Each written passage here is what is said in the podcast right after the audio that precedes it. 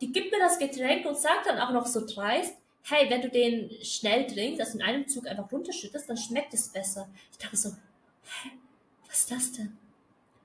Kuchen, Kekse, Kaffee, alles da. Hier spricht Yumi mit einem Tee. In meinem Podcast Kaffeepause Marketing mit Yumi teile ich dir den neuesten Tee rund um Marketing. Folge um Folge finden wir raus, wie du deinen Umsatz geschickt steigern kannst, ohne wirklich mehr zu tun. Mit Psychologie, Strategie und Koffein. Cheers! Heute rede ich über Kaffee. Oh, scheiße, dass ich kein Kaffee trinke, sondern Tee. Ah ja, ich liebe Kaffee. Yumi vor einem Jahr würde sich denken, what the fuck? Kaffee ist voll bitter. Also no joke, ich habe in, ähm, in Deutschland nie Kaffee getrunken. Also ich habe ein paar Mal versucht. Ich habe sogar extra viel Zucker reingeworfen. Aber ich konnte es nicht ausstehen. Like, oh mein Gott, gib mir eine heiße Schokolade oder so oder ein Bubble Tea. Ich will keinen Kaffee. Und ich mag die europäischen Kaffee. Also hier gibt's auch ähm, Kaffeeläden mit europäischen Kaffee. Ich mag die auch nicht. Das Einzige, was ich trinken würde, ist so ein Schoko-Cappuccino. Und da ist auch schon so grenzwertig. Naja.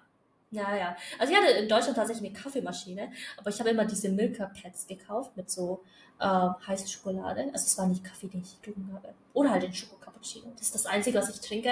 Und habe ich meistens auch eine Schokolade reingeworfen. Also, that's my level.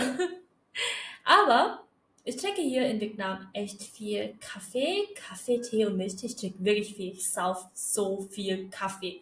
Ähm, also wir hatten hier mal ein Event und ich war in diesem Café und hab, wir brauchen halt so eine reduzierte Speisekarte von Kaffee. Ja, so dass die an dem Event einfach nur eins von den fünf Sachen auswählen können. Ich habe innerhalb von 30 Minuten drei Tassen Kaffee getrunken. That's my level now. Also richtig krass. Vietnamesischer Kaffee ist schon richtig geil. Ich habe das auch schon mehrmals von Leuten gehört. Die trinken normalerweise keinen Kaffee, aber in Vietnam, holy shit, this shit gets guzzled down. Love it. Wenn man hier rausgeht, ist an jeder Ecke ein Kaffee. Wirklich. Überall.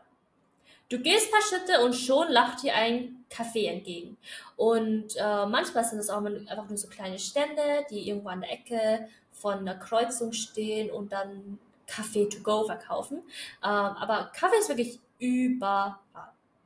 Es gibt allerdings Cafés, die richtig gut besucht sind und die sind dann richtig richtig voll, also die sind proppenvoll.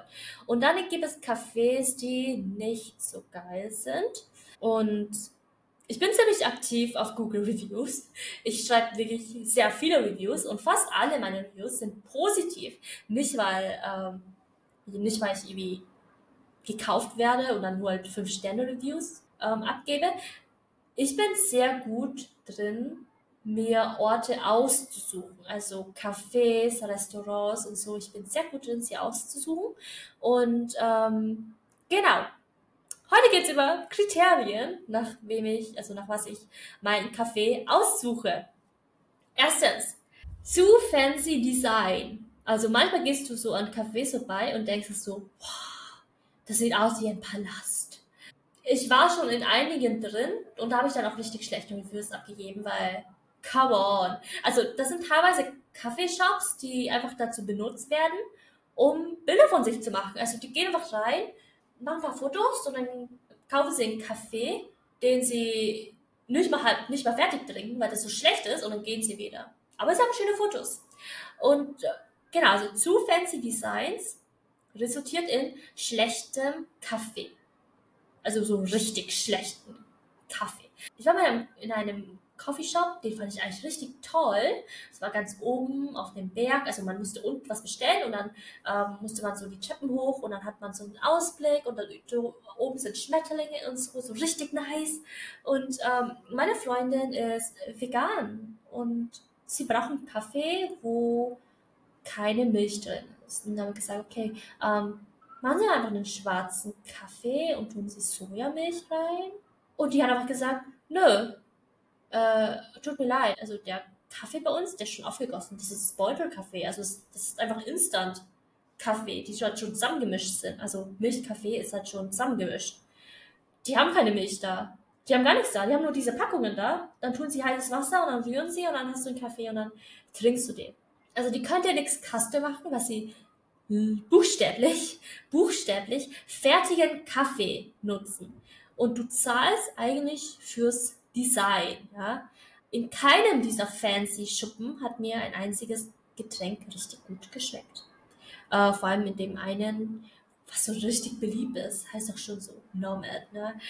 Ich hatte so einen Glitzerdrink. Äh, die gibt mir das Getränk und sagt dann auch noch so dreist, hey, wenn du den schnell trinkst, also in einem Zug einfach runterschüttest, dann schmeckt es besser. Ich dachte so, hä, was ist das denn?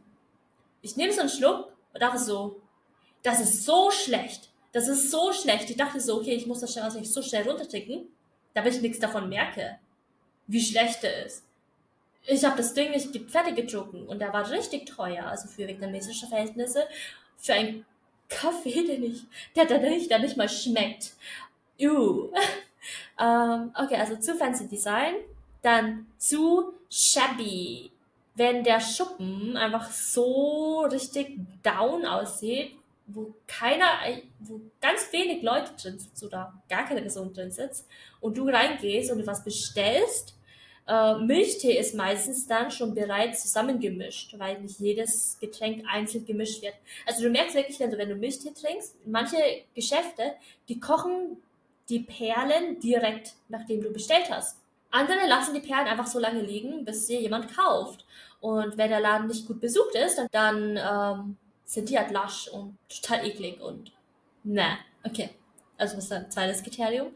Und drittes Kriterium ist, okay, gibt es gute Stühle, also Stühle, die keine Plastikstühle sind oder ja, ganz tiefe Stühle. Ich möchte ganz normale Schuhe, äh, ganz normale Stühle, ich sag schon Schuhe.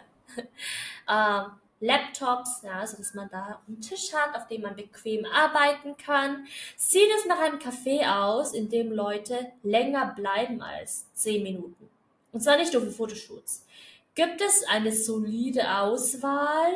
Sieht es schön aus? Hm, das heißt, ist das Klo auch in Ordnung? Also ist es nicht wie so ein ranziger Schuppen mit so einem ekligen Klo, das halt so richtig stinkt? Oder ist es halt echt schön und ähm, ich war mal in einem Café, da gab es auch ähm, richtige Handtücher, also so Einweghandtücher, die sie dann danach gewaschen haben praktisch.